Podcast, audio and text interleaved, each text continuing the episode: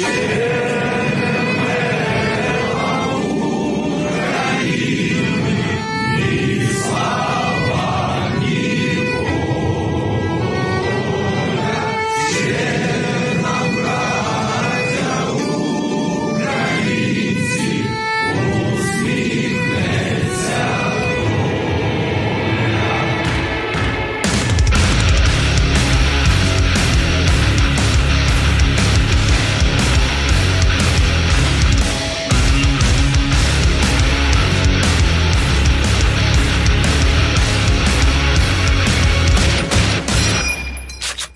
Välkomna, välkomna, välkomna, välkomna, underbara lyssnare. Jag heter Per Wallin, det här är Kickstory-podden. Vi gör en liten sån här introduktion, Mattis. Ja. För att det här avsnittet återvänder vi till Ukraina. Ja. Och förra Ukraina-avsnittet var lite grann, jag vet inte om du håller med mig, men det var lite grann så här att, lite så här krig for dummies. Alltså jag Ja, gjorde det, det. på riktigt för min lilla syster som inte, alltså så här som bara, jag förstår inte vad som händer, kärnvapen, vad är vem med Putin? Typ. Så. Krig är väl något som händer i Afrika och Asien, absolut inte i Europa. Ja, ja, ja, men precis, precis så. Så att, så att liksom, då fick vi, vi gjorde ju nästan det för att förklara, Ja. ja, jag kommer kontexten lite grann, så Ja. vi, där gör vi det igen. Ja. Så att vi hoppas ju på att du som lyssnar på det här kanske, och kanske inte har hört oss förut, men Nej. Någon tar in Och om dig. du så har hört oss förut att du kanske vill sprida specifikt det här avsnittet. Det är också roligt. Det är många av er lyssnare som har velat att vi ska snacka om Ukraina igen. Och då bestämde vi oss för att okej, men låt oss göra det då. Ja. Men sen så tänkte vi att ja, men vi, vi spelar in det liksom lite tajtare in på släppen än vad vi brukar Mm. för att då, då blir det inte inaktuellt och bla bla bla bla bla. Och sen när jag satt och skrev manus Ja. bara, hmm, Ukraina har faktiskt inlett sin offensiv. Fortsätt skriva manus. Ja. Hmm, den andra delen av offensiven verkar gå tämligen väl. Ja. Hmm, jag skriver om det här manuset ganska ordentligt. Ja, exakt så. Det, det är på riktigt så att vi under inspelningen av det här kommer öppna upp nyheterna i flikar Ja, på vår webbläsare för att se vad som har hänt. För att det kan väl på riktigt, alltså det är så jäkla sekundfärskt nu. Om vi, vi spelar in det här på tisdag den 13 september, vi kommer släppa det här Ja, måndagen på. måndagen därpå, ja precis. Så det kommer säkert vara ohyggligt inaktuellt. Alltså förhoppningsvis är det så ohyggligt inaktuellt att liksom Luhansk är befriat. de liksom Ukraina straffbeskjuter Belgorod för att de kan. Alltså sådana där saker Putin hoppas jag har hänt. av en, i en statskupp. Alltså, åh, Ryssland har kollapsat i olika så här, gre- eller hertigdömen som nu håller på att utkämpa krig om de sista kärnvapnen som fungerar. De gröna har återuppstått. Ja, ja, ge mig de gröna. Jag Tjeckiska legionen jag vill är på marsch. bondesvärmar som driver runt i jakt efter liksom, vodka och vätebomber. ja, nej. Men jag tycker också det är ganska kul för att det här kriget har ju i grund och botten varit utöver en fullkomlig tragedi och så Ja, vidare ja. så har det också varit liksom det här det är lite klurigt att göra prognoser om saker och ting. Jag kommer ihåg att Ja. Mm. återkomma till. Men bara om man tänker förra Ukraina-avsnittet, då var ju din åsikt om, om liksom Ja. hur det kommer gå. Det var ju hashtag säker seger. Ja, ja. Det kommer vara över på tre veckor. Medan eh, min prognos var så här, det här blir vinterkriget 2.0, de kommer strida i typ 100 dagar heroiskt och sen blir det rysk seger. Ja, exakt. Och båda hade ju helt fel. Båda hade fel, ja. Jajamensan. Och det, Mm. det, det är också grejen att om man ska ta eh, att någon gång när vi har gjort en bra prognos om Ukraina-kriget, Mm, då är det av misstag i avsnitt två. Just det. För typ Ja. allt vi sagt om rysk krigföring i avsnitt två stämmer perfekt Alltså det är så, det det är så sjukt spot on. Vi kan rekommendera det avsnittet. Ja. kan vi säga. Det har stått sig ohyggligt bra. Japp. Grejen är att vi har en sju helvetes massa Vi har shoutouts. så jävla mycket shoutout. Så vi, vi, ska, vi ska köra dem. Nej men oavsett, jag har en shoutout. Det är en shoutout till 12-åriga Harald Ja. som kört fyra timmar för att köpa en fransk hj- hjälm från första världskriget. Underbara barn säger Ja, jag. det är fantastiskt. Ja, ja, Men visst. det är som du alltid har sagt Mattis, det är så jäkla mycket driv i de här 00-talisterna. ja, ja, Alltså, ja, men de- de, eh, ja, De kommer rädda oss tror jag. Vi 80-talister kommer inte göra det. ja, min tur. Eh, shoutout till Pranav Kosuri från Sebastian Noripur. Pranav var en bekant som tipsade Sebastian om eh, vår podd. Och sen satte sig Sebastian och typ lyssnade igenom på så här 40 avsnitt på raken på två veckor. Underbart. Både han och flickvännen. Vi gör tråkiga hemmasysslor till höjdpunkten av dagen. Det är ju väldigt fina Och ord. då vill tjejen då, alltså Sebastians tjej, tacka oss för att tack vare oss så vill så här, Sebastian bara, jag kan diska, jag kan dammsuga, så jag in med hörlurar. I guess. Ja. Okej, Okej, ja. Så är det. ja, men så är det G-Man, tror namnet är fungerat, som ville hälsa pappa Olle som fyllde 50 för en tid sedan och dessutom genomgått en eh, lyckad hjärtoperation. Oh, fint. Fint. Härligt. Mattias, du där ute, du vill ha en shoutout till din son Willy som föddes 22 i sjätte. Stort grattis från oss här på Krigshistoriepodden. Och så slutligen då så är Huvudverk, en av våra stolta patroner som faktiskt skickat en bok till mig oh. som var skriven av hans eh, pappa. Jaha. Så eh, Huvudverk vill då skicka en shoutout till min, min, fantastiska pappa, min sambo som står ut med mina infall när jag vill tala om möpsaker helt plötsligt ur det blå. Mm. Oftast så har jag lyssnat på ett avsnitt av KHP och till Sverker, min gamla rödvinskommunist som introducerat mig till er briljanta podd. Jag tycker jag var en, en, en bred shoutout. Alltså. Så, jag gillar shoutout till alla, alla ovan. Ja, men det är fantastiskt. Älskar det. Vi kan väl säga så här, känner jag lite grann, att det finns, det finns en kunskapslucka. För jag har mer eller mindre ofrivilligt gjort det här experimentet sedan kriget började. Att jag har typ suttit och jobbat och, och kollat, liksom, vad säger typ Twitter mig? Mm. Liksom. Och, eh, Twitter, eh, möjligtvis en cesspool i vissa saker, vissa grejer, men det finns fruktansvärt insatta människor som skriver väldigt detaljerat om ja. kriget där. Så jag har haft en rätt bra bild, så, här, så jag har tittat på det och sen har jag satt mig med min fru i soffan på kvällarna och vi har 20 minuter tillsammans för vi har tre små barn. Så att det liksom vad ska vi göra älskling? Ja. Men vi kollar väl på nyheterna, det vill säga Rapport. Och ja. då får, alltså, om jag bara hade följt Rapport, då hade jag så här, raketattack, eh, raketattack i Charkiv dödar tre, tre ukrainare, skadar mm. två. Reporter intervjuar ledsen gumma. Mm. Det är dag ett. Dag två. Raketattack eller oklar explosion i Mariupol. Dödar en, skadar fem. Ledsen ukrainsk gumma. Dag tre. Alltså bara human interest stories hela tiden. Alltså så här, ja. ingenting förklarande. Jag pratar med folk som jobbar inom SVT och har sagt, frågat här, är det så här, liksom, okej okay, nu har jag bara tittat på Rapport, men om du kollar på Aktuellt, mm. liksom, de här för fördjupande, är det bättre? Nja. alltså, nej, okej. Okay. Men, men, men, det där är ju också, det, det, var ju lite roligt det där. Alltså, det är inte så mycket som är roligt med det krig, men eller, det, det, finns en del lite knäppa grejer. Men, men eh, alltså så här, första veckorna när journalisterna i Sverige var tvungna att bara, nu ska vi se, har vi kvar någon här som vet vad skillnaden på en AK5 och en AK4 är? Ja, ja. Det har vi tydligen inte. Nej. Joakim Paasikivi, vill du bli liksom hela svenska folkets motsvarighet till Leif GW fast militära frågor? Ja. ja, det kan jag bli. Alltså just det här med, det här med för jag håller helt med. Alltså jag, jag, jag tänker att just det här att krigsjournalism har ju helt och hållet kommit att handla om, om civila människors lidande. Mm, och civila exakt. människors lidande är viktigt att uppmärksamma naturligtvis. Ja. Mm. Men problemet är att om man, som, om man har just det här liksom rapportgrejen då att vi bara visar det. Mm. Då får, förstår man ju inte hur utvecklas fronten. Nej. Och, för, Nej. och, förstår man inte det då förstår man inte varför de civila lider Nej. och varför de kommer fortsätta eller sluta att lida. Så liksom den här liksom operativa skildringen av kriget behövs. Alltså ja. även i media. Men det, är såna, det, det, är såna lö, det är sådana lösryckta tragedier ja. hela tiden. Och man, man märker nästan så här att liksom hela västvärldens medier saliverade, när de, det är lite taskigt, när, när de fick skriva om massakern i, i Buch, Buchta. Butcha tror jag. Ja. Butcha, ja. För då kunde, åh, det här är någonting att ta på, här har vi liksom, det har hänt något fruktansvärt, det här är vi, vi på något vis, det här är vår bild av krig. Ja. Min, min, min reportens bild av väpnad ja, men krigföring. Som är uppvuxen med Jugoslavienkrigen också. Exakt. Många av dem förmodligen. Ja, men som precis. är ju liksom bara ett stort jävla butcha om och om, om igen. Ja, men exakt. Och jag upplever, också liksom, jag tror, för att jag är journalist själv en gång i tiden, att journalister tror att de liksom är opartiska, konsekvensneutrala och liksom medborgarupplysande, man ska mm. säga, när de berättar om händelser så här, liksom Ja men så här, sådär, nu har vi sänt ett inslag i Rapport om en raketattack i Charkiv som skadat tre och dödat en. Så här, tisdagens sändningar angående Ukraina, klart allihop. Bara, så går du runt på redaktionen och bara så, high five, nu, vi, nu behöver vi inte prata mer om Ukraina, nu, det här har hänt, då, då, liksom, då förstår folk saker och ting. Men det är liksom, de, de här människorna som du var inne på, de kan ju mindre än min hund och militär verksamhet ibland. Korrekt, liksom. korrekt. allting är raketer. Ja, det finns exakt, inga robotar. Det finns inga robotar, allting är, finns inga ballistiska robotar. Det finns inga,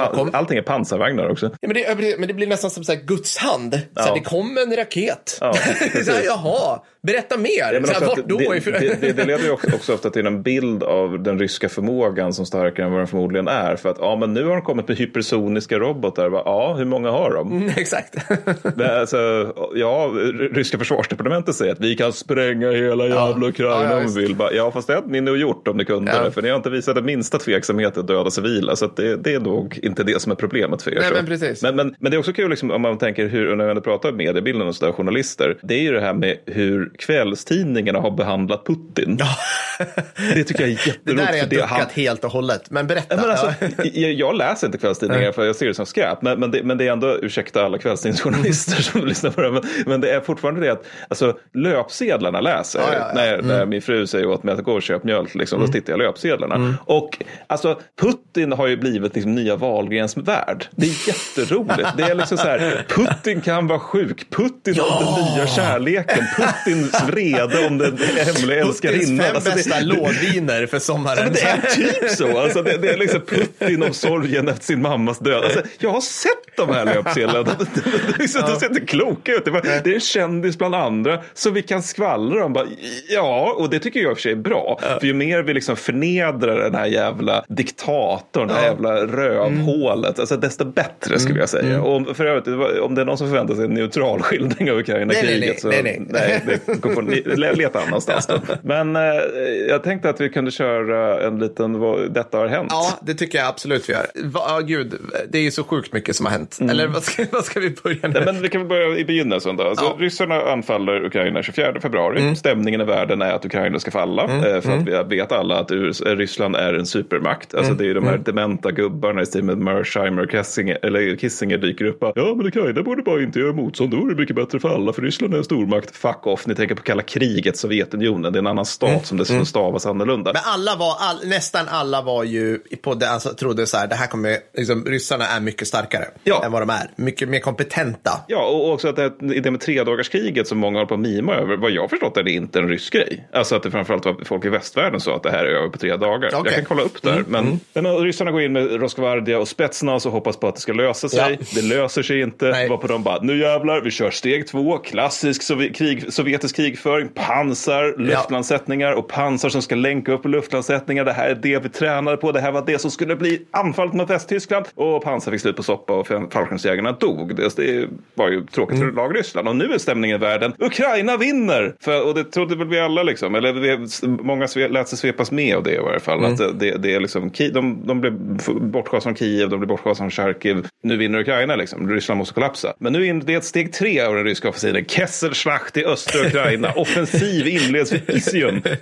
Ingen märker av offensiven vid Isium. Massa så här viktiga människor som får höga löner för att analysera saker mm. och ting i världen. Som lustigt nog inte är anställda försvarsmakter. Mm. Utan för olika tankesmedjor. Säger ja, men nu så är vi i östra Ukraina. Det är perfekt pansarlandskap. Det här är det ryssarna är bra på. Återigen, ingen märker av Isium eh, eh, i offensiven. Och, det, och samtidigt så är det man däremot märker av är att ryssarna bara, ja alltså givetvis ska vi avnazifiera Ukraina och byta bort liksom Kiev-regimen mm. som de kallar det. Men framförallt ska vi befria Donbass, det är mm. det som är det viktiga. Mm. mm. Och den här inringningen om de försöker med östra Ukraina, den blir bara snävare och ja, snävare ja. och snävare och förlängs allt längre österut. Ja. Och till slut är den så jävla snäv att det är liksom när de till slut lyckas masa sig ut på Pasna och göra ett genombrott där. Mm. Då är det liksom så här, är det här ett försök till inringning eller är det här frontalangrepp? Det är liksom lite svårt att se mm. skillnaden när man ser på kartan. Mm. Och sen då efter en och en halv månads tid så tar, tar ryssarna Severodonetsk. Mm. Dessförinnan, nu är vi inne i sommaren, mm. jag tror 24 mm. juni de tar Severodonetsk. Dessförinnan har man, har man tagit Mariupol ganska strax efter, någonstans i början av juli mm. tar man Lysychansk också. Och det här gör ju liksom att stämningen i världen nu börjar bli deppig deppig. Man börjar mm. liksom, oh, nej men är kanske underskattade ryssarna och ukrainarna, mm. de, de dör ju. Det var många mm. reportage om att ukrainarna dör. Mm. Ja, mm. de är soldater i ett krig, det är klart som fan de dör. De mm. försvarar sitt jävla fosterland. Men det färre pratade om, vilket jag tycker är lite sjukt, det är så att jo, absolut, ryssarna tar Severodonetsk, de börjar angripa mot Bachmut och Siversk och sådär. Men det de har gjort är ju också att deras mål i början av kriget var att försöka ta Kiev. Ja. Tre miljoner invånare. Ja. Det är en ja. stor stad. Ja. Det, det är liksom, du får mycket war score om du tar ja, den här. Precis. Sen då till då, som det är, de fortfarande försöker lustigt nog, då, trots vissa nackdelar på andra fronter, det är att de nu försöker ta Bachmut, mm. befolkning 72 000 personer, ja. och Syversk, ja. befolkning 11 000 ja. personer. Det vill säga, man har gått från ett strategiskt mål till att hålla på och grisa med olika småbyar mm. i östra mm. Ukraina som man liksom, ja, men det här är en stor strategisk vinst om vi tar det här. Det kommer det inte vara. Nej, men precis. Det är som att man så här, okej, okay, vi tar Stockholm och så bara, det går inte. Ja, men vårt plan hela tiden, det var att ta en ny kvarn. Ja, ja. liksom, eller, liksom, inringa Nyköping och sen bara, det var också jobbigt, så bara, uh, Tierp. Ja, men alltså, jag har sett, jag har sett så här professor YouTube-figurer som bara, ja men om de tar sig så kommer hela ukrainska fronten falla. Varför skulle de göra det? Alltså, det är klart det skulle vara dåligt om de tappar Siversk, men det, liksom, det funkar inte så. Nej. Det är inte liksom vi tar en by och då är det kontroll allt seger. Det är inte så Nej. krig fungerar. Och, men under hela sommaren har Ukraina utlovat en stor offensiv någonstans i Cherson. Mm. De har liksom bekämpat, bekämpat rysk logistik och mm. flygstridskrafter på Krim och kring Cherson. Cherson är i söder ska vi säga. Vi, ja. vi kommer, ja. jag, säger att vi kommer lägga upp kartor, men jag tänker också att ni kan kolla på kartor själv. ja, men jag kanske lägger upp en karta. Ja. Nej, men och ryssarna då, de hör det här. Mm. De hör att ukrainarna bara, oh, oh, Ukraina Kiev säger det. Mm. De ska ju inleda en offensiv. Om de ska ha en offensiv där, då ska vi minsann skicka våra mest kvalificerade förband inom stora situationstecken hos den ryska mm. armén vi pratar om till Cherson. Nu jävlar, vi ska möta den här offensiven. För de säger ju att de ska genomföra ja, ja, en fucking offensiv. Ja. Nu börjar vi närma oss nutid, eller i varje fall inspelningstid, det vill säga slutet augusti, början september här. Precis, precis. För 29 augusti så inlöst då den ukrainska offensiven vid Cherson. Den tar viss terräng. Mm. Den, är inte, den är inte magnifik i terrängen den tar, vilket gör att många ryssvänner på Twitter och YouTube bara, den har helt kollapsat. Ja. De, har, de har helt misslyckats. Vad har du skickat mig? A bridge too far. Ja, Gud, alltså, det blir en fredagsartikel om den jävla filmen. Alltså, make till idioti. Men det är så här, vi, vi bedömer en, en operation tre dagar efter den är inletts. Ja. Fantastiskt! Ja, det är typ det vi sitter och gör för sig.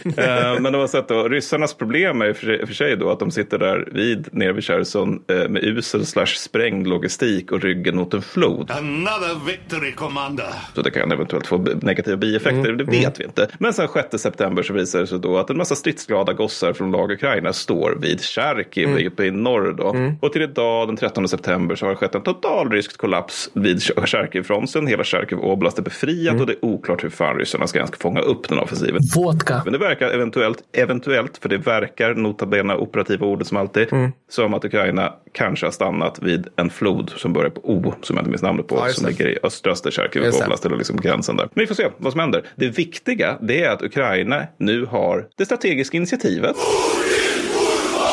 Ja. Kan det vara något som är bra? Det här med att bestämma var och när man ska slåss ja. någonstans. Var det typ ja. det som gjorde att USA vann andra världskriget? Att de tog det liksom, och höll tag i det från 43 och framåt. Det här är alltså extremt jävla viktigt. De har inte vunnit kriget nota bene för kriget eller allt annat slut. Mm. Vi ska inte svepas med en ny segeryra där bara Åh, Ukraina, Ukraina har vunnit nu. De behöver inga fler vapen. Vi behöver inte ge dem några mer pengar för de har vunnit av sig själva. Nej, det har de inte. Kriget fortsätter men det går bra för dem nu. Mm. Det är en annan sak. Ja, det, precis, så att, så att man kan säga så här att det du, det du kära lyssnare har sett kanske på på, liksom, jag säga, TikTok och sociala medier. Det är liksom ofta så här helmet cam från enskilda så här, snäviga ukrainska soldater som skjuter lite inom skogsdungen. Och så mm. Det du inte har sett, det är liksom det ukrainska rätt massiva pansarvapnet, alltså ja. alla dessa stridsvagnar. Och det har vi frågat oss själva, jag och Battis, bara, vart är de? Vart är de? Varför ser vi inget av det här? Vi ser bara brinnande ryska stridsvagnar. Jo, de var uppe i Charkiv, mm. eh, i Charkivs förorter och laddade, liksom bunkrade upp för den här offensiven. För, för att kunna göra en sån här offensiv krävs ohyggliga mängder ammunition och drivmedel. Mm. Mat, allt det här. Och det här lyckades de göra. Så att jag, har ju, jag har skrivit det här liksom att det här är, både i Charkiv och Kherson skulle jag säga att de är framgångar nästintill hur de än går. Ja. Och det är det att det här är alltså, nu har divisionsstaber och uppåt i Ukraina fått öva på att planera och genomföra och trycka på start mm. när det gäller offensiver. Bara det att liksom, bara den övningen, även om det går liksom mindre bra, nu gör det inte det, men, men liksom, hade det gjort det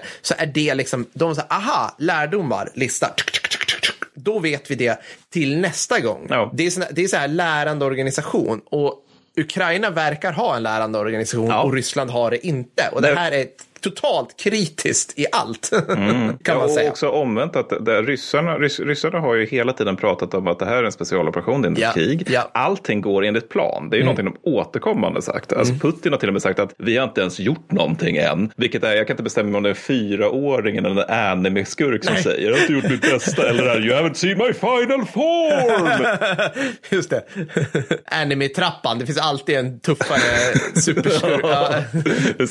Sephiroth har ytterligare en level här, liksom, där på vingar och så. Här. Men, men oavsett så, så är det att de har ju sagt det hela tiden till ja. vår civilbefolkning och, och armé. Och det jag tycker ska bli väldigt intressant att se och det verkar faktiskt vara lite, eh, det har dykt upp på Russia Today folk som bara det är ändå någonting som har gått lite fel här under det här så kallade återtåget. Ja. Alltså, hur kommer det här påverka moralen som redan verkar vara lite skakig i ryska mm. armén? Hur, kommer mm. det, alltså, hur kommer det påverka rysk ja. civilbefolkning? Ja. Så, alltså, återigen, jag tror inte det här innebär att kriget är slut imorgon, men det, är bara, det ska bli intressant att se hur de ska göra för att liksom ta sig upp från det här. Mm. Hur de ska förklara för skyttet att ja, det, det går ju bra för oss naturligtvis, men vi tappade just typ 2-3 tusen kvadratkilometer mark mm, precis. på någon vecka. Det är väl också någonting, jag vet inte om vi tog upp det i första Ukraina 1-avsnittet, men det här liksom, du säger skyttet, mm. som typ inte finns på rysk sida. Mm. Jag vet inte om det är värt att ta upp, men vi, vi har ju oftast, om man, om man liksom inte har lyssnat så mycket på oss tidigare och kanske inte följer, då har man kanske bilden av att liksom här står 10 stridsvagnar med 100 soldater och på andra sidan står 10 stridsvagnar med 100 soldater. Och man mm. har hört talas om bataljoner och plutoner och kompanier och sådär. Men på rysk sida så är det stor brist på skyttesoldater, det vill säga sådana som springer utanför stridsvagnar och stridsfordon och tar terräng, går i, söker igenom hus, gräver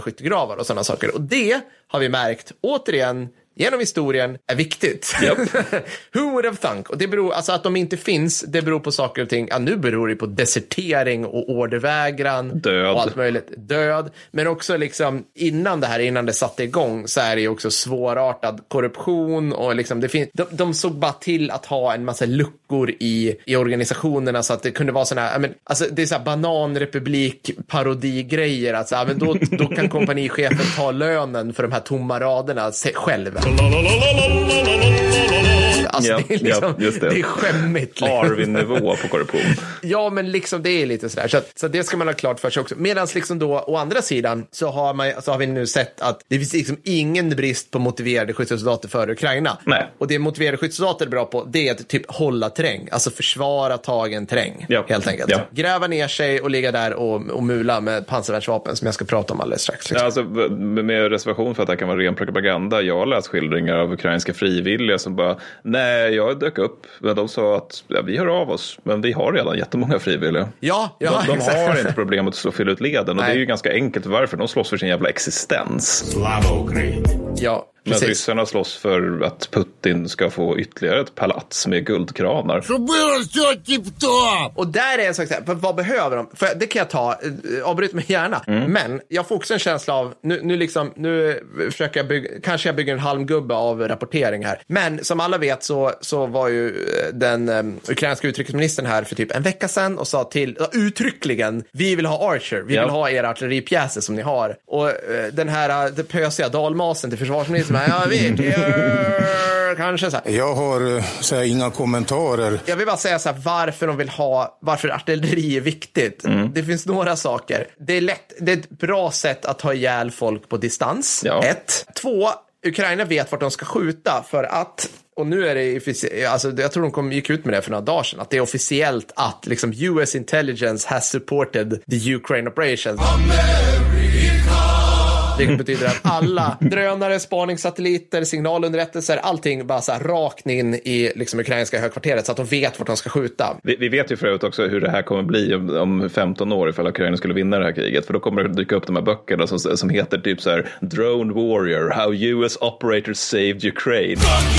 Men så, ja, så är det liksom de, här, de som sitter i USA och via satelliter ringer till ja. de som är på marken och håller ja, linjen. Ja, exakt så. så här, skjut här. Ja, men precis. Och tre, det som gör artilleri bra, det är att det slår, det är ju i och för sig en, under, en underkategori på att ha ihjäl folk, men det, det är väldigt bra sätt att slå ut typ ammunition, drivmedel, allting där liksom, för all, all militär verksamhet går ut på att liksom samla skit på ett ställe, mm. folk kommer och hämtar den skiten, åker ut med den skiten, men du måste alltid samla det på ställen först. Och den här ansamlingen av prylar ja. flyttas fram om du anfaller och flyttas bak mm. om du förlorar och mm. flyttar tillbaka. Men du kan liksom inte ha, du måste ha det på något vis samlat. Det är logistik. Yep. Precis som att ha en sån här stolplada utanför din stad där du bor, du som lyssnar just nu, där det är liksom, ja, lager, postorderlager eller whatever. Liksom. Mm, mm. Så det är bra, därför vill de ha Archer, för Archer skjuter bra och kan köra bra och allt. Alltså. Och kan träffa de här logistiska knutpunkterna på ett effektivt sätt.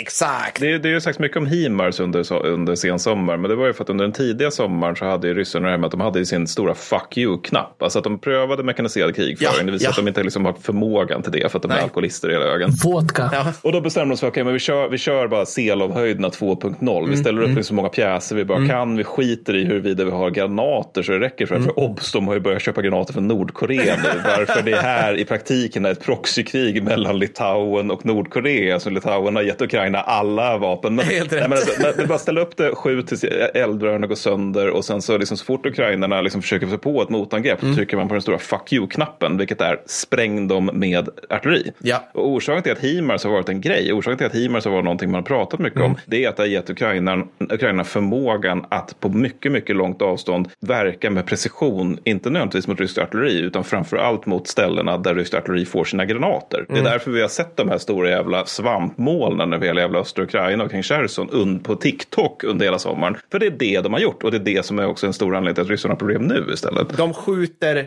längre än ryskt artilleri. Ja. Med och det här är viktigt, med alltså precisionsraketer. Mm. Det har, om, man, om ryssarna ska ha precisionsvapen, då måste man, liksom, då måste man hålla ner skift och dra upp bilden upp till liksom taktiska ballistiska robotar. Ja. Vilket är sådana här, tänk skudd, mm. liksom, fast mindre, men torska i skanner och sådana här saker. Då, de är dyra och svåra så här. Så att medan ryskt vanligt raketartilleri är inte GPS-styrt som HIMARS. Jag kan liksom, ja, fan, Fredrik, kan vi få lite så här, nu när vi pratar lite medborgarnas guide till dessa välsignade vapensystem.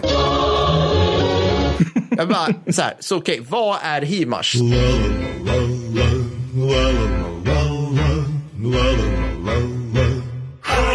Det är en, det, den är en lastbil med raketer på sig, sex stycken, som är framtagen för hög operationell rörlighet, men låga krav på skydd. Det här är viktigt. Det här är typ haka på motoriserade skytteförband för att piska AK-beväpnade fåraherdar i MENA-området. Mm. Det är det det är. Alltså den är inte till för, för liksom, ja men så här, tänk luftburna styrkor liksom. Så här, åh, shit vad nice att ha raketartilleri som kan flyga en Hercules liksom. Så det kan man göra. Mm. Det är inte mekaniserad krigsföring mellan två industrialiserade nationer. Nej. Det är inte det den är gjord för. Och det säger en hel del om framförallt ryssarna ja. att det går alldeles utmärkt att använda den ja. för just det. Men var alltså, är deras flygvapen någonstans? Ja, vart, vart är det? Ja, men exakt. Alltså, Himmels, liksom, man ser ju så här, den står i dagsljus på en motorväg och skjuter. Och sen åker den därifrån, absolut. Ja. Men liksom, den är, det, det är liksom inte så jävla dåligt. Och den är liksom, en av anledningarna man ser att den är gjord, den, den har en väldigt lätt stridsdel mm. på sina M31-raketer. Det är 90 kilo pang, alltså b, b, liksom TNT eller trotyl. Då, då, som, som sagt, jämför med tyska precisionsraketer Iskander och Torska som har stridsdelar på uppåt ett halvt ton. Mm. Och det här märker man är, jag ska inte säga ett problem för Ukraina, men mer ett irritationsmoment. För de försöker ju spränga sina egna broar yep. i, i armerad betong. Mm. Då är liksom 90 kilo absolut ingenting. Det är som att liksom, jag, vet, jag antar att det är som att försöka spränga mitt hus genom att kasta in handgranat efter handgranat.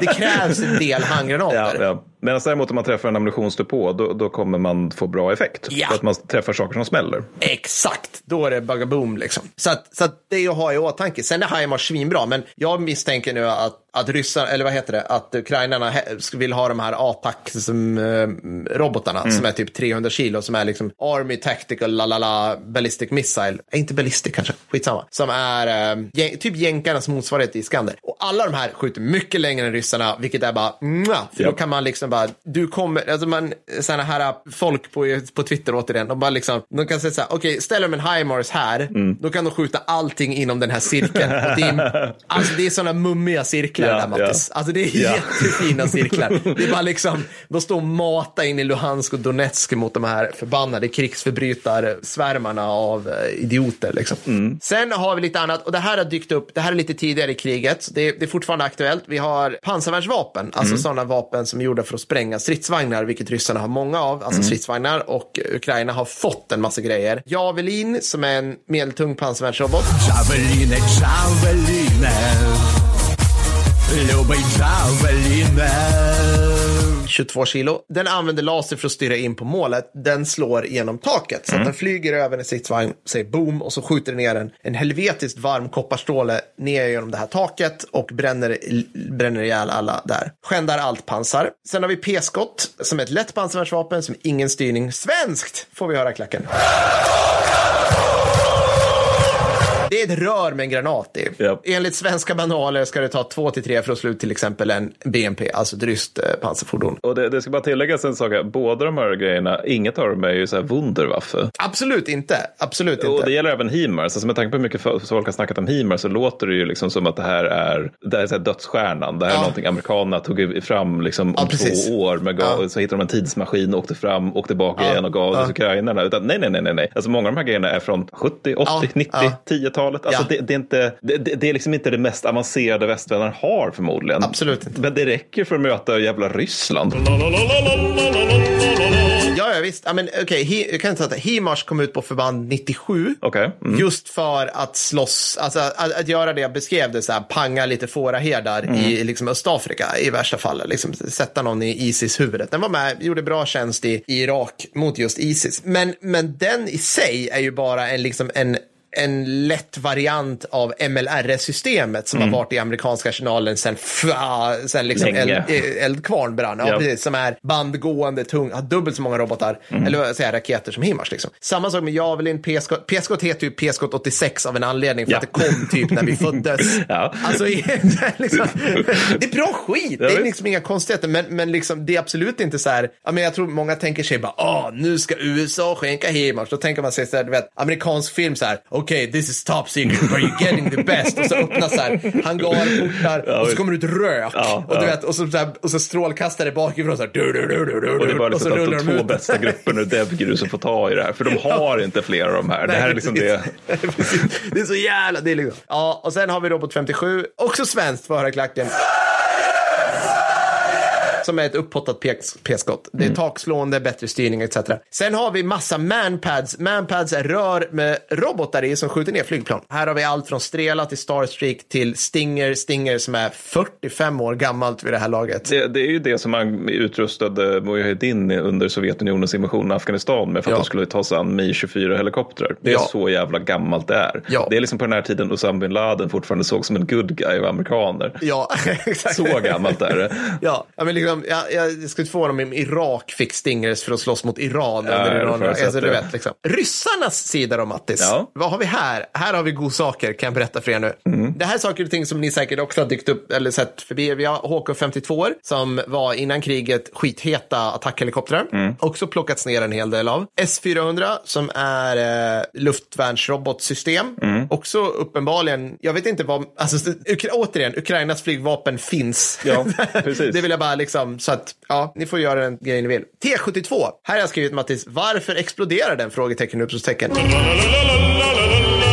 För det tror jag också, alltså, om, om, du som lyssnare har sett någonting på sociala medier så är det typ så här, någonting träffar rysk stridsvagn och det bara blir här, det är en champagnekork liksom. Det blir bara fyrverkeri liksom. Ja, tornet flyger upp i stratosfären. Ja, men typ så. Det blir en spexig. Och då, vad, vad tänker du Mattis? Stridsvagnar, ska vi sluta använda dem för att alla stridsvagnar ja, ja, är sådär? absolut. Det har jag lärt mig också mm. via en massa analytiker. Att nu är stridsvagnens tid över. Vi kommer ja. aldrig mer kunna behöva använda dem. Ja. Eller så är det så att man ska börja placera granaterna annorlunda. Kan vara så. Nota bene, kom ihåg att vi ska lägga upp en film där, jag, där på en brinnande M1 i Irak mm. som ser fruktansvärt ut, alltså utslagen ut. Om jag minns det rätt så är det liksom att den är filmad framifrån. Och så är det, alltså det är amerikansk M1 Abrams mm. stridsvagn som brinner, hela skiten brinner. Mm. Och besättningen klarar sig utmärkt för att de har en ammunitionslagring som är skilt ifrån stridsutrymmet. Ja. T72 har inte det. Den har en automatladdad kanon, mm. vilket gör att ammunitionen är i tornen, vilket gör att om du kommer med en jättevarm kopparstråle ja. där, då säger det ja. direkt. Liksom. Ja. Och ingen överlever det. Nej. Och det, det där är också en aspekt av det. Där, där har det varit så här, jo men det finns reaktivt pansar, jo mm. men det är ryskt reaktivt pansar. Mm. Under slaget om Grosny så hade de reaktivt pansar som exploderade och slet av vagnarnas radioantenner, vilket ja. gjorde att de då inte kunde kommunicera, vilket är ett problem. Ja. Men också att det här är ju ryskt reaktivt pansar under Putin-tiden, så det är att det, det finns ju liksom sekvenser där ukrainsk skytte bara, okej okay, vi ser ju reafickorna, ja. vi öppnar dem. Varför är det äggkartonger ja, i dem? Varför, liksom, varför är de tomma? Någon har stulit spräng, sprängsatsen och sålt till ryska maffian ja. för att få vodka förmodligen. Ja. Så att alltså, ja, de är nakna är det jag är ute efter. Högst nakna, liksom. Så gummi. Liksom. Och sen har vi sådana här vapensystem. Alltså det här, det här är säkert det är lite nördnivå på det här. Men det finns ju T14 som ska liksom vara ryssarnas nya stridsvagn. Och det här här, liksom, när kriget började, då var det ju bilder liksom på dem från mm. Röda torget, ja. på paraderna där, bara, oh shit, kommer de här? Det är så förbannat slut för Ukraina va? Mm. Det visade sig att det var de man hade. Det var de man hade, ja precis. Och jag menar, det var väl någon, någon seger, eller segerparad, det var någon parad där. Då var det ju så här helt plötsligt att så här, du måste, den började brinna. Just typ. I, liksom, ja. så BMPT Terminator, jäkligt cool vagn, mm. måste jag säga. Ja, eh, byggd för SIB, har massa automatkanoner och pansarvärnsrobotar. Nu är det kört för Ukraina. Mm, mer, så här, enligt, alla, enligt de källor jag hittat så står det lite oklart så här, mer än 15 har byggts. Vilket, är det propaganda för att säga att det är 16 och en halv? Oh, oh. Hur som helst, så här, eh, det är ett icke-existerande vapensystem. Det innebär att det finns ju alltså avsevärt fler Ferdinand-vagnar på östfronten ja, under andra världskriget. Ja. Och vi har ju kommit fram till många gånger att Ferdinand existerade inte. det är ju Youtubes favoritvagn att prata om. Att ja, men de byggde inga alls. Nej, det gör de inte av Terminator heller. Nej, så att alla de, det är, gam, det är gammalt skit. Jag menar, du, vi har ju sett det nu bara eh, senaste månaden, så här, att ryssarna rullat fram T64 mm. som är, alltså, de är typ äldre än min farsa. Alltså, alltså det, vi kommer det... se T34, vi kommer se BT7 år, vi kommer se allt. Alltså, det är, det är så, ja, för det är en grej, alltså, det är också så här, du vet, cringe-YouTube innan kriget. Så ja. bara, nu har vi, e, ett, vi säger att vi, vi leker med tanken, vi har ett enat EU mot ett Ryssland, vem ja. vinner? Och då mm. har de ju alltid de här staplarna, hur många stridsvagnar har EU, hur många stridsvagnar har Ryssland? Och ryssarna har ju svinmånga, jag tror de har på 10 000 någonting. Bara, jo, men när genomgick de Remo senast? Alltså, jag, visade, jag visade en bild på ett ryskt stridsvagnslager för min fru och hon är inte jätteintresserad av sånt där. Men hennes Nej. spontana reaktion var, varför har de inte lagt en pressändning på det? Nej, precis. För att de står precis. bara ute i den ryska mm. vintern medan mm. de här stackars jävla värnpliktiga eller bara, ja, jag får ingen lön så jag får plocka ut all optik ur de här T72 ja. för att sälja det till, så att jag åtminstone får lite vodka och glädje mig över. Ja. Så att det är som, ja, absolut, de har chassisarna lite här och var, ja. men alltså, ja, det, det, frågan är, kan de, det, är, eller så här, det är inte bara att trycka på on, det, det är inte riktigt så det funkar med ryska vagnar. Nej, det är inte tv-spel där du springer fram till en stridsvagn, håller in E mm. och helt plötsligt så kör du en stridsvagn. Ja. det, men det, det, inte det, så. Det, det, är liksom inte Hearts of Iron heller. Där bara, nu har jag byggt en pansardivision, vad bra, då, då kan jag ju köra den. Ah, ja, det är en nej, rysk nej. pansardivision. Den har gått ja. igenom årtionden av, av liksom inkompetens och korruption innan den ska ner till Donbass. Another victory commander. ingen personal, finns ingen optik. Alltså det, ja, det är så, nej. Så att eh, det, det om det. Mm. Jag tror inte vi har, alltså så här, man, kan, man kan prata hur länge som helst om så här vapensystem, men vi har ju ändå slagit fast att krig är tråkigt. Så det är inte där det står och faller. Nej, det är inte. Jag, på något vis. Nej, liksom. nej, det är absolut inte, utan det, det är hur man använder dem en, en liten detalj också. Ja, liten detalj liksom. Men jag har två punkter som heter rys hashtag Ryssland LOL. Ja, mm, det har alla väntat på. Kan vi få Trollololmannen nu?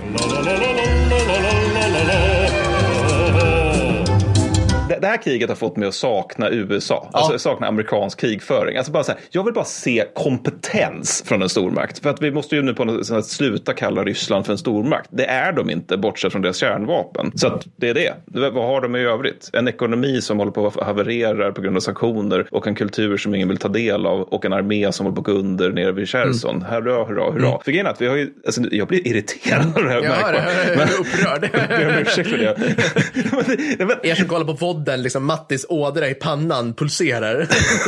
ja, men alltså, vi har så här, I typ 10-20 år så har vi liksom hypat den ryska krigsmakten via memes och försvarsanalys som det kallas. Ja. Och det är uppenbart att man förvecklas alla de här armatasarna som du nämnde på olika parader mm. med typ mängd och förmåga. För att alltså, jag vet inte, det här rysk krigskonst är i Ukraina är som den alltid har varit. Mm. Alltså denna, det vill säga höga förluster och lågt framryckningstempo. Mm. Det är det som är utmärkande mm. för rysk krigskonst. Mm. Det är inte effektivitet och det är inte framgång. Nej. Utan det är höga förluster mm. och låg framryckningshastighet. Helst vill man att de där två prefixen ska byta, byta med varandra. Ja, men ja. skitsamma. För okej, okay, vi tar då förlusterna. Där ska ju tilläggas då det första här, lilla brasklappen. Ja. Vi vet inte. Vi har ingen aning. Nej, vi kommer nej. inte få reda på för som kanske 10-20 år eller någonting. För att vara ukrainare och ryssar, och det här vill jag att alla kommer mm. ihåg nu som har lyssnat på det här och tar del av mm. sociala medier här kriget. Vad ukrainare och ryssar säger om egna eller motståndarnas förluster stämmer inte. Punkt. Nej. För Nej. det är krig.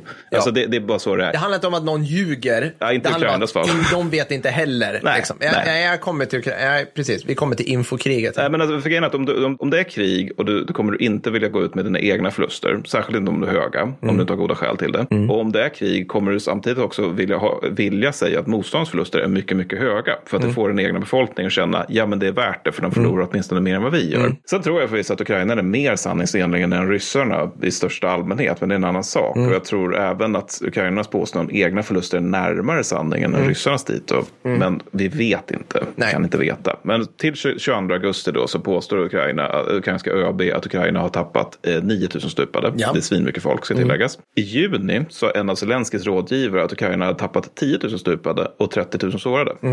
Ja. Jag sa inte fel på månaden där. Nej. Och det här Nej. är någonting som inte går ihop då, eller hur? Det, det går inte ihop. Nej. Det kan inte vara så att det går två månader och Ukraina har tappat 2000 färre.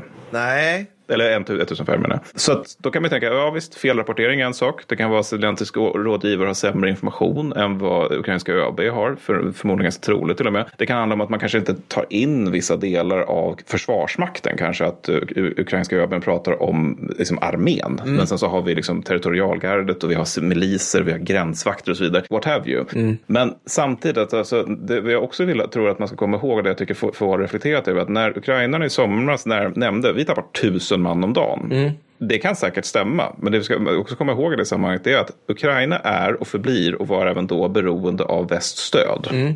Jag tror inte man skulle nämnt höga förluster om man inte trodde att man skulle tjäna på det. Varför Nej. jag tror att även när de säger att vi tappar tusen man om dagen så tror jag även man ska ta det med en nypa, salt. Mm. Så man måste se det som en större del av ett större mm. informationskrig. Som mm. Ukraina förut vinner så bara skriker mm. om det. det men oavsett så verkar, operativt ord verkar, den ryska förlusterna vara avsevärt högre. Alltså britterna och estländerna trodde till 22 juli att ryssarna tappat 60 000 man, alltså i mm dödade, sårade, tillfångatagna. Mm. Det är så herrejösses mycket. Alltså mm. det, det, är så löjligt mycket folk. Ja. och där vill jag minnas också att du någon gång påpekade att den här klassiska ration, en död, tre ja. sårade, inte ja. nödvändigtvis stämmer för ryssarna. Nej, precis. Gud, vilket avsnitt pratar om det? Skitsamma. Men det, det, finns, eh, det finns eh, återigen analytiker och tänkare, men jag tycker de har en poäng att när en riktigt, do, en, en riktigt dålig armé, ett kännetecken där är att man inte kan ta hand om sina skadade. Ja. Vilket gör att de ska, skadade i praktiken får ta hand om sig själva. Det gör att det gör att, väldigt, alltså, det gör att ration skadade som dör på grund av brist på vård mm. är, kan liksom vara lika hög som antalet skadade generellt. Liksom. Ja. Och det här har man sett på um, bland annat med så filmer inifrån ryska sjukhusflyg. För mm. sånt har man ändå, eller liksom mm. transportflyg. Då är det folk som är rätt lätt sårade. Ja. Det är inte de typiska skadorna man skulle se från mekaniserad krigföring, det vill säga amputerade lemmar eller liksom stora liksom, traum traumatiska skador, utan det är liksom splitter. Mm. Alltså det vill säga att här, när granat exploderar, du får splitter i kroppen. Du bara, jag är skadad, det gör jävligt ont och så, men jag kan ta mig själv till, om det nu finns en förbandsplats eller ta mig bakåt bara. Liksom. Mm. Så det är möjligt, det är möj vi vet ju inte som Nej. sagt inte. Men uh, det, är det, är en teori. Ja, men sen så har vi då amerikanska uppskattningar från augusti, där de trodde, 8 augusti vill jag minnas, mm. som, som tror att ryssarna har tappat 80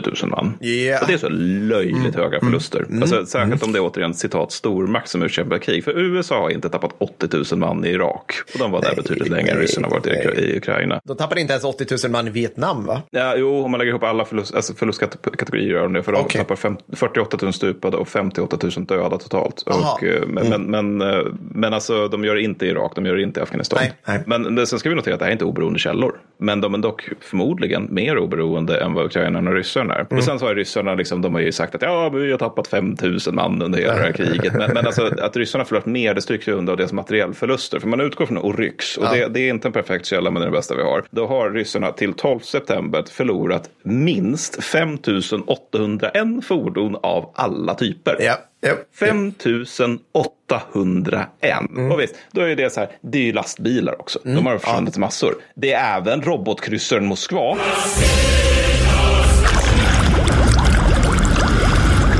Just det, faktiskt ett fordon. Ja. Ett fordon, ja. Och ett sju helvetes massa flyghelikoptrar. Ja. Men om man tar då det som folk tycker är sexigt med krig, det vill säga, det vill säga stridsvagnar. Då har, ska tilläggas, Ukraina har under den här tiden minst tappat 1577 fordon ja. av alla typer. Men, och det, ska ju också, det är också en ganska rolig grej då, för att det innebär ju liksom att Ukraina när man lägger till, liksom, till för, för västmateriell och vad de erövrat förmodligen har gått till plus minus noll mm. på det här kriget när det är materiell. Men, men det här innebär dock inte tre gånger så höga ryska förluster med nödvändighet. För att alltså, manskapsförluster förluster. För när det gäller de här bataljon som de har så är de väldigt fordonstunga. Mm, mm. Vi vet inte riktigt hur den ukrainska, eller jag vet inte varför inte hur den uh, ukrainska förbandsstrukturen ser ut. Så det kan ju vara så att ryssarna förlorar mer för att de fordon för att de har fler fordon. Mm. Men vi kan ta det här med stridsvagnar, liksom. Mm. T14 Armata. Ja, ja. Yep. Det som alla kommer byxan över kriget. Jajamensan. De har inte förlorat en enda sån under det här kriget. Och det är för att de inte har satt in dem. Det är så de inte har så många. Utan istället så har de tappat 1073 stridsvagnar. Another victory, commander. Ja, mm. det är många stridsvagnar. Hur många det har Sverige? Är, totalt? Mindre än ja, 120 då, ja, senast ja, jag kollade. Så ja. att det är tio, de har tappat nästan tio gånger fler än vad Sverige har. Mm. Och det har, det har liksom inte liksom utväxlats i, i säker seger. Nej. Av de här så är 632 varianter av T72. Mm. 266 av dem, är, alltså, är, alltså minst 266 av dem är byggda innan murens fall. Mr Gorbachev, tear down this wall. Mm. Och här måste vi då säga ett kollektivt, vad i helvete! alltså, sätter man in sån skit, 31 är T72A som kom ut på förband 1973. Ja. Alltså, det, det här ja. är helt stört. Det betyder att de började skissas på 65. Men alltså, de kommer alltså, liksom... medeltida material i alla faktiska. De kommer komma med trechuber snart. Ja. ja, nej, alltså, så det, det, är helt vansinnigt. Men, men jag har, vill du köra någonting mer eller ska jag ta framryckningstempo ja, ändå igång? Jo, men du har varit inne lite på det här källor och sådär. Mm. Och jag ville bara liksom slå in där. För, för att ett viktigt slagfält, kanske det viktigaste, det är ju det som sker i ditt huvud ja. just nu. Alltså din, din uppfattning om hur kriget går och de känslor som rapporteringen och allting ger i dig kommer på något vis få dig att agera på ett eller annat sätt. Alltså du, du kommer vara för att fortsätta ett krig eller liknande. Och ska man dra det här liksom längre, nu har ju vi folkvalda så det finns en viss buffert mellan ditt känsloliv och vad du tycker om Zelensky eller vad, vad the fuck eller mm, Putin och liksom faktisk svensk policy. Ja. Men det är ändå någonstans där det börjar för att bli förändring längre fram genom eh, politiskt arbete eller val eller mm. så här. Och som jag har sagt tidigare så är liksom det viktigaste slagfältet i hela världen det är i amerikanska väljares huvud. So Putin is now saying it's independent, a large section of Ukraine. I said, how smart is that? And he's going to go in and be a peacekeeper. That's the strongest peace force. We could use that on our southern border. That's the strongest peace force I've ever seen. There were more army tanks than I've ever seen. They're going to keep peace all right. No, but think of it. Here's a guy who's very savvy. I know him very well. Very, very well. Yes. För det är de som bestämmer liksom egentligen riktningen på världen. ja. I någon form, i och med att det är världens mest det är en demokrati och det är liksom världens starkaste militärmakt by far. Mm. Så att mycket av det där, liksom, det, ligger, det börjar där. Och då kan, om man tittar liksom på vad, vad amerikanska då väljare tycker, så är det så här att de är inte lika överväldigande för till exempel en, en liksom open-ended stöd till Ukraina som till exempel polacker är, Nej. vilket är fair enough. Men de är... Men polackerna är ju så här, ge oss bara ett skäl att gå in. Liksom, så... Exakt, alltså polackerna, de står, alltså alla, hela Polens befolkning står beväpnade vid gränsen. Ja. Mm. Medan liksom då, äh, jänkarna, de är mera så här, nej men vi, vi stöder det här, jag tror det är typ så här 10 procent, nu försöker jag dra ifrån, det finns någon studie som visar så här 10 procent är så här, nej vi ska inte ge dem stöd, 20 procent är osäkra, mm. liksom, de vet inte och resten är liksom ja, medan det finns några som bara så här, vi är för en flygförbudszon över Ukraina, vilket betyder att vi vill att amerikanska F-35 ja. skjuter ner ryssar Alltså vi, vi pratar mm. om Mig Alley i Nordkorea ja. igen. Alltså det är den nivån ja. ska vi höja det här till. Så det är, det är bra jävla krigslust i dem, mm. ska jag säga. Men så att, som du var inne på också, liksom att, att Ukraina vinner ju det kompetenskriget här. Det de, de har ju no, jag skulle säga att utifrån min otroligt så här, kompetenta analys av det där, så här, det finns ju några misstag de har gjort också. Det finns, mm, man, man, använder till exempel inte black psyops. Det är egentligen ren propaganda, lögner. Mm. Alltså, Goebbels-lögner över hur bra det går på östfronten. Det är den nivån. Det är väl det vi kallar Russia Today i grund och botten. Exakt, det är precis vad det är. Ukraina, liksom, jag ska inte säga att de medvetet har fått fram det, men det har dykt upp sådana saker. Och det här är problematiskt, för jag har hört flera stycken som säger så här, ja men Ukraina ljuger också. Ja, ja. Och det är precis det narrativet som Putin försöker få fram, att yes. alla ljuger, mm. så man kan inte lita på någon. Men det är ju lite grann som när, när folk säger, är Ukraina också problem med korruption? Exakt, Va, precis. Jo, ja. Men i jämförelse med Ryssland. Ja, exakt.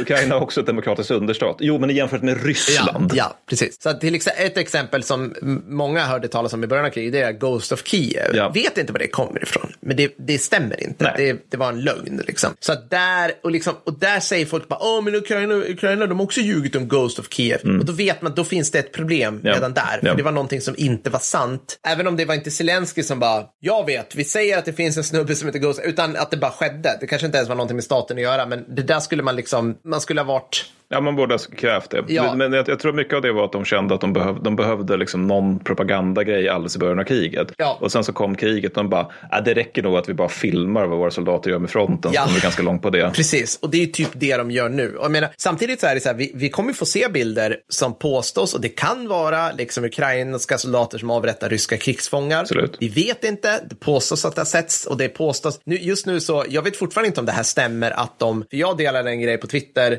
nyss om en snubbe som eh, att de hade tagit en, tillfångatagit en rysk generallöjtnant. Just det. Mm. Högst oklart. Högst jag vet oklart. fortfarande inte om det stämmer. Det, det, är också så här, och att leva i det här informationsvakuumet är lite, ingen människa tycker om det. Nej. Vi tycker inte om att inte ha bestämda åsikter eller inställning till saker i våra huvuden. Liksom. Nej, men det, det är ju helt lustigt att vi har ju alla pratat om att den ryska informationskrigföringen är så oerhört avancerad. Oj, ja. oj, oj, de kommer äga informationsarenan ifall det blir krig. Men, men alltså, jag tycker ju snarare att det, det, som det här kriget har avtäckt är hur primitiv den är. Att det är så här fabriker och bot bottar som håller på och skriker. Alltså de skriker bokstavligt talat om saker i stil med svart magi, mutantsoldater. Alltså att det, det, finns, vi har dödat 50 000 special, västerländska specialförbandsoperatörer i Ukraina. Mm, mm. Alltså den här saken som är så pass absurda mm. att alltså, ingen sansad människa tror Nej. på det här. Men det har ju ändå gjort att, det, det, det, att vi, vi tenderar ju då som kollektivt väst att se det Ukraina sen säger då som att det där är bara sanningen. Ja, precis. Vilket det naturligtvis inte är. Eller, liksom, jag, som sagt, jag tror att de är avsevärt mer sanningsenliga än ryssarna. Men man måste ju samtidigt komma ihåg att att de är i krig. Ja. De kommer försöka skildra en verklighet som är gynnsam för dem. Ja. Och det är inget konstigt eller ens fel med det. Det är så man gör. Ja. Men, men det är bara lite lustig grej med det hela. För de har ägt ryssarna informationskrigföringen så otroligt hårt. Precis, och det, vi fortsätter ju att se det. Alltså, det finns ju en anledning att Zelenskyj går runt i liksom velcro-patchad tactical utrustning, eller inte tactical, men liksom taktisk utrustning och så här. Funktionskläder liksom. Att han, han, han, ger det, han vill ge det intrycket att det, han är en stridande individ. För allting, allting liksom grundar sig i västs magkänsla. Och, och det här är väl det, eller förresten, jag, jag, jag tar det sen, vad händer sen, vad händer nu-grejer, mm. när, vi, när vi kommer göra förutspåelser som kommer visa sig vara fel. Ah, okay, okay. Vi, ska ha, vi ska ha en sån ändå, det tycker jag vi, vi bjuder lyssnarna okay. på det så att de kan om två veckor fnittra åt vår idioti. Ja, men fair enough, fair enough, det kan vi göra. Men då, då, då avtäcker jag då den andra punkten, hashtag Ryssland ja. LOL, som heter framryckningstempo. Ja. För det har här ja. Per då, den 7 maj så sker äntligen det som ryssvännerna på Twitter och YouTube-kommentarer liksom onanerat över att ska ske. Ja. Det vill säga ryssarna slår sig ut ur Popasna. Ja, ja. Precis. En by som vi alla har hört talas om och som säkert är jätteviktig. Just Men på Popasna, i varje fall, mellan Popasna och Severodonetsk så är det 45 kilometer med ja. bilväg. Jag har ja. kollat detta på Google, uh, Google kartor. Ja, de, de bry, alltså bryter de ukrainska ställningar. Ja, liksom, de, de, de, de, är liksom inkapslade i Popasna och sen så bryter ja. de sig norrut. Mm. Och 45 eh, kilometer, det finns en tysk term för det. Det är Guderian joggar. Vodka. Den 22 juni så intar ryssarna Torskivka som är cirka 30 kilometer från Popasna. Så mellan mellan 7 maj och 22 juni så har de rört sig 15 kilometer. Another victory, commander. Det är två månader. Operational det är, art. Typ, det är typ två månader jo, nästan. Jo, jo. Fast... Men det här, är också, det här var ganska röriga strider. Det kanske, alltså, så att vi, vi, kan ta något som är lite enklare. Vi kan ta att de mellan 9 juli och 9 augusti under sommaren här framryckte ryska styrkor 10 kilometer mot Bachmut. 10 kilometer på en månad. Det här är ja. en snitthastighet på 333 meter per dag. Jag vill minnas yeah. att vi i Östfrontsavsnitten har beskrivit framryckningar av, av rysk börd på, på tre kilometer som oerhört dåliga. Och det yeah. var ju då för att vi jämförde det med tyska framryckningshastigheten som var yeah. på 60-70 kilometer när de hade lite medvind. Så. så 333 meter, det här går inte jättebra när de angriper mot Bachmut. Men i andra delar, för det här ska vi komma ihåg, det här är de det har gått riktigt snabbt för. För i andra Jaha. delar av Donbass, ja, ja, ja. Okay. I andra delar av Donbass så gäller ärorika framryckningstempot 3 kilometer på 30 dagar, det vill säga 100 meter per dag. I'm like God. Du ser så långt. Alltså, ja, ja, det här är, ja, Det här är liksom så här, när, när du och jag var, var, var nio, liksom, eller mm. när vi gick på mellanstadiet, man skulle mm. springa liksom, 100 meter, då mm. drog vi igenom det på typ 12 sekunder. Och det här är så mycket hashtag operational arts, jag vet inte vad jag ska ta vägen. Det... Och det ska tillägga också, det här sker inte i djungel eller berg, det här Nej, sker exakt. i Europas bästa pansarlandskap. Mm. Det här är ett mm. landskap som Gud skapade för att han tänkte att stridsvagnar ska angripa här. Och det är, det är liksom den makt i världen som har flest stridsvagnar överhuvudtaget som anfaller. Ja. Och det blir 100 meter per dag. Och det här har vi alltså då taktiska på gränsen till stridstekniska framgångar. Och det här innebär, det här kan, alltså, det här kan inte över, översättas till operativa eller strategiska resultat. Utan Nej. snarare så att man trycker fienden från ett terrängparti till ett annat. Ja. Det är det man gör. Alltså, jag ska säga, de här 330 metrarna, mm. det är möjligtvis ett terrängparti som jag har lärt mig. Liksom. Ja. Det anses inte vara alltså, på samma sätt en, för, alltså, jo det kan, vara, det kan vara ett anfall eller att ta terräng, men det är också någonting som du bara förflyttar det. Alltså, det, det, det är en del av förbandets djup nästan, mm. på skyttegruppsnivå kan ja. det vara. Ja. 100 meter, ja. det är ingenting, alltså det är liksom, det, det, är en grupps, det är liksom en plutonsfront. Ja. Det är, så här, det är liksom inte är helt... det är ingenting. Alltså, nej. Det är så här, liksom... nej, men, nej, men det, är så, det är så pinsamt dåligt, för att det är klartext. Det, jag försökt, det, det som ryssarna har gjort här, sen de tog Severodonetsk då, det, ja. säga, det de har gjort nu nästan hela sommaren, det är att de har ryckt, framryckt inom stora jävla citationstecken mm. i Donbass med snigelfart. Men fel, för det visar sig nämligen vara orättvist mot sniglar. Låt mig nu avtäcka den fläckiga vinbergssnäckan som rör sig i en hastighet av 0,048 kilometer i timmen. Ja. Detta blir på ett dygn en framryckningshastighet på 1,152 kilometer. På ett ja, dygn rör sig dygn. en snigel 1,152 kilometer. Det är alltså tre gånger snabbare än fucking snurresprättdelarna av den ryska jävla krigsmakten i Donbass. Det här är alltså någonting vi har kallat en stormakt i alla ja. år. De rör ja. sig långsammare än en snigel.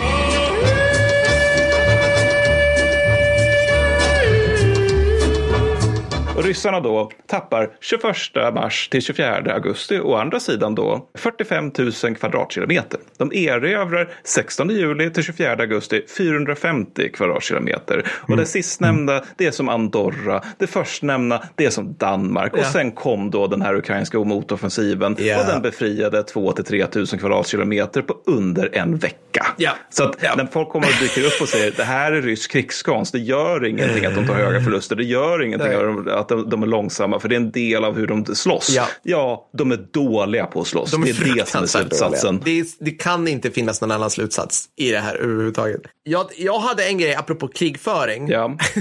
Köp, in, sälj dina oljeaktier, Mattis. ja, absolut. För, för, det finns en annan grej nu. Vi, vi, vi är mitt inne, det kommer ingen, eh, jag, jag, sitter här i en källare i ett hus byggt på 30-talet i Sverige. Du ska tänka dig att jag och min fru funderar på elräkningar en hel mm. del. Men så här är det just nu, vi har ett, vi har ett energikrig, för nu har ju Putin föga förvånande stängt av gaskranen till Europa, vilket vi kommer klara av som, som kontinent. Han har satt sig själv under sanktioner, bra. bra. Det har han gjort, absolut. Det som händer nu, det är att USA svarar med sitt eget energikrig mot Europa. De, det de gör då, det är att öka upp sin oljeproduktion och ber alla sina länder, det vill säga typ Saudiarabien, alltså mm. allierade, liksom, OPEC och så vidare, att också dra upp sin produktion så att oljepriset dumpas. Ja. Och olja, det är någonting som, fort, som Ryssland fortsätter exportera. Nu, nu, poängen är att de ska få mindre stålar per fat. Ja, för de, de säljer ju rabatterat i Indien och Kina. Ja, och det kommer fortsätta sjunka, det priset. Mm. Så det här är, det här är ohyggligt. Jag tror det är ett väldigt effektivt sätt att fucka upp ryska statsfinanser ännu mer. Jag, bara, jag ville bara mm, lägga in det som en liten, liten mums, mumsgrej här. Men vad Men Mattis, nu är vi ändå, alltså så här, okay, vi har, vi ser det fortfarande inte, eller krigsinstitutets officiella hållning här är att det är fortfarande inte troligt att Putin kommer använda kärnvapen. Nej, för då dör han. Vad tror du? Är det troligt att han kommer trycka på stora mobiliseringsknappen och börja kalla in värnpliktiga, pliktsoldater? Alltså jag har funderat lite grann på det där. För tidigare så tänkte jag att det fanns tre skäl till varför Ryssland skulle, eller tre, tre sätt, där, eller tre faktorer för att Ukraina skulle vinna. Men mm. att om en av de tre inte gällde, jag kommer komma till dem, så skulle de inte göra det. Nej. Men just den där mobiliseringen tror jag jag tänkte om om. För att alltså, vad innebär en rysk mobilisering utöver vi stänger av samhället en stund som vi har så många unga män som nu ska inte jobba utan vara soldater istället? Jo, det innebär att en bondehord stampas fram. Mm, mm. En omotiverad, relativt dåligt utbildad bondehord. Ja, och alltså man kan säkert ge dem elda vapen. Det finns hur mycket som helst av i Ryssland. Men har de tung materiell för att skapa fungerande förband av det här? Mm. Har de sambandsutrustning? Har de, alltså, har de alla de här osexiga delarna som ryssarna för sig brukar skita i mm. för att skapa fungerande förband? Oklart. Därtill alltså de måste, alltså utöver att fordon måste gå igenom remo så måste ju också själva, alltså säg att de här har gjort lumpen, de är reservister. Mm. Mm. Mm. De måste fortfarande ha en repmånad. Mm. Alltså ryssarna behöver folk i linjen nu. Det är, inte, alltså, det, det, är inte bara att man trycker och sen så ur ryska jord, moder Rysslands jord så reser sig miljoner redo att offra liven för tsaren. Utan de måste utbildas, de måste beväpnas, de måste organiseras. Alltså, det kommer ta tid och det som kommer vara resultatet är att det vi har i Ukraina just nu från ryskt håll, det är det bästa ryssarna har. Ja. Det är Spetsnaz, det är alltså, första gardes, pans, eh, pans, eh, första gardes stridsvagnsarmén. Mm. Det är mm. alla bataljonsstridsgrupperna mer eller mindre, det är VDV.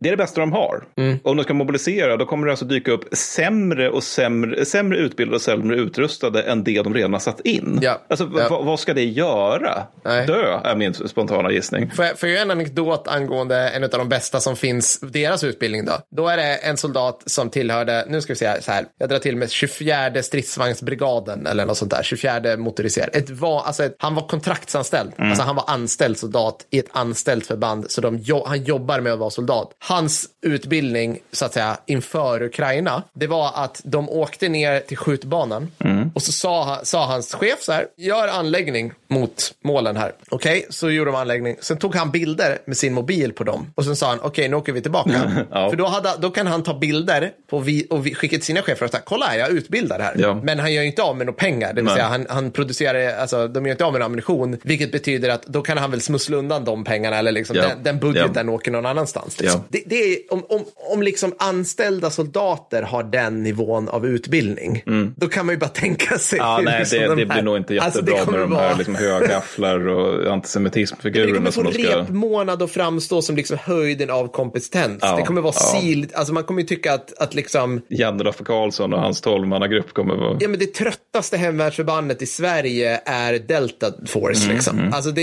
det går liksom inte ens att... Äh, ja. Men du utlovade prognos. Vad har du för prognos då? Som vi ska vara fel av? Ja, ja, men så här. Jag, jag, skulle säga fortfarande, och jag skrev det här, jag, som du, precis som du, här, som jag skrev, följande skrev jag 10-9, det vill säga innan offensiven i Charkiv. Mm. Då, då var jag ju helt övertygad om att målet är Kherson. Ja. Jag är, li, alltså så här, för det som händer i Charkiv nu, det är svinviktigt, mm. men du följer också gränsen mot Ryssland. Mm. Alltså du måste det, det, är liksom, det är relativt enkelt för ryssar att retirera. De kan retirera runt diverse floder, upp in i Ryssland och så vidare. Du, du kan pressa dem. Yep. Det du måste göra för att liksom på långsiktigt, det är att ta Kherson faktiskt yep. i söder. För Kherson är nyckeln till Krim. Mm. Och du måste också inringa, utplåna ryska förband. Ja, det måste du göra. Det är steg ett Precis. i praktiken. Ja, Precis, så att, ja, det är ju mitt, där tror jag fortfarande att, jag ska inte säga att vi kommer se liksom the mother of all offensives det här året. Jag har ingen, alltså jag, jag vet inte. Än så länge har ju inte liksom någon form av vinter satt in, men det blir ju kallare. Mm. Så att, och därifrån, det ska vi komma ihåg också, det råder ju fortfarande, om jag har förstått det rätt, nyhetsblackout från Kherson-offensiven. Mm, det var ju det som lurade oss att tro att det var det som var hu huvudtyngdpunkten. Yep. Det kan ju vara så nu att Ukraina helt plötsligt kommer jobba på sina inre linjer mycket, mm. mycket bättre så de kan, de kan liksom, när väl ryssarna har börjat staga upp i norr, att de bara svänger om. Ja, visst, visst. Skicka ner Göran Guderian, skicka ner till söder och, och fortsätter offensiven Eller bara utnyttja att det är allmän panik vid Charkiv, det vill säga att det är där vi tittar nu. Nu gör vi någonting annat någon annanstans. Liksom. Exakt, exakt. Så, jag, jag, tror precis som du säger nu att Ukraina kommer aldrig släppa initiativet om de absolut inte måste. Och jag hoppas liksom att, att det finns sådana reserver och resurser nu och att liksom västvärldens pengar, för det, det också, vi ska vi också veta att alla de hjälppaketen vi har gett dem börjar realiseras nu. Ja. Det, tar ju, det är ju sån jävla ledtider på allt det här. Så jag bara hoppas ju att det är tåg efter tåg med drivmedel och ammunition och allting och lastbilar och allt möjligt som bara öser in i, i västra Ukraina för att dissemineras ner till förband. Mm. Det, det, var jag, det var jag, jag tror faktiskt, jag tror det och jag hoppas det. Så ska jag säga också. Så jag är väl lite mm. så här. Uh, lite hopium. Lite hopium, precis. Ja, nej, alltså... ja, men det är väl det liksom. Ja. Jag är optimistisk som vanligt.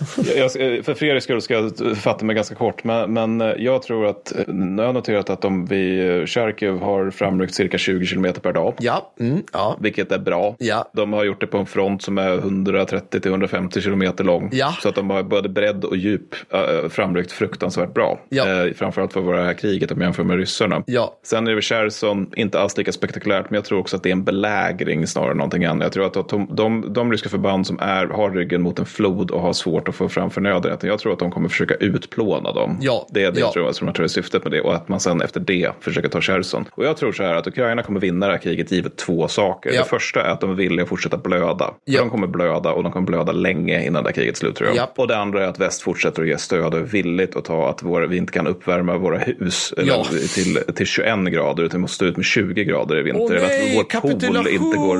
Ja. nej men precis, Jag menar, eller liksom att våra jävla pooler inte kan värmas upp över vintern. Om vi är villiga att bära den fruktansvärda bö- bördan som är ju nästan lika stor som den Ukraina bör, Mm, bär, man kan ibland få det intrycket i varje fall, så tror jag att Ukraina kommer vinna det här. Men jag tror att det kommer ta tid Mm. och slutar ett eller två gälla tror jag att de kommer förlora. Men å andra sidan så ser det lovande ut i både Cherson och Charkiv. Men det är inte slut än på Mm. Nej. långa vägar tror jag. Precis. Spännande! Ja, Mhm. exakt. Om du gillat det här och, eh, så kan man stödja oss på Patreon. För då får man, alltså gud, hur många extra avsnitt har vi gjort nu som bara till Patrons? Vi har typ gjort... Svinmånga, fler blir det. Varannan vecka slipper, varannan måndag skickar vi ju nu en, uh, ut ett till Patreon-avsnitt. Exakt. Och nästa blir ju faktiskt publi- publikfriande också. För nästa Patreon-avsnitt som kommer nästa måndag, det är ju om svenska massförstörelsevapen. Ja.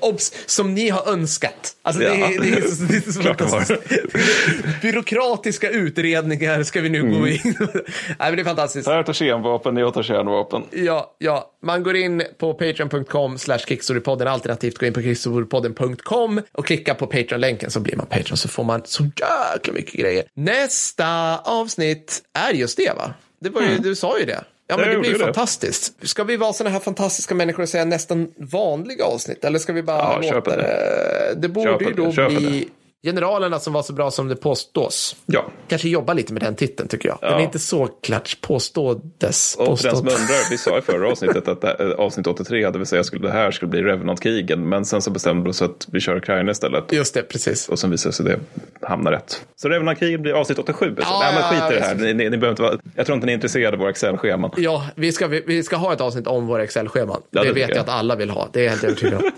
Tack för att ni har lyssnat. Vi hörs för att ni har sen. lyssnat. Ha det gött. Hej då. Hej.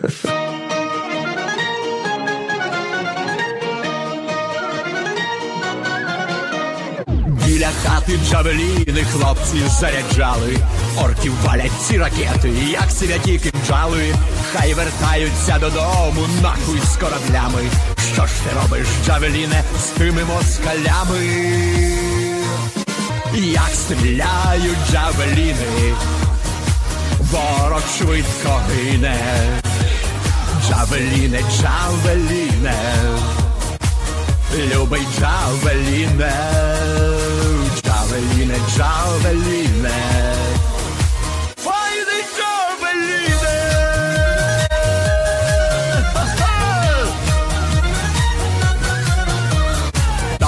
БТР підбиті, ворог відгрібає.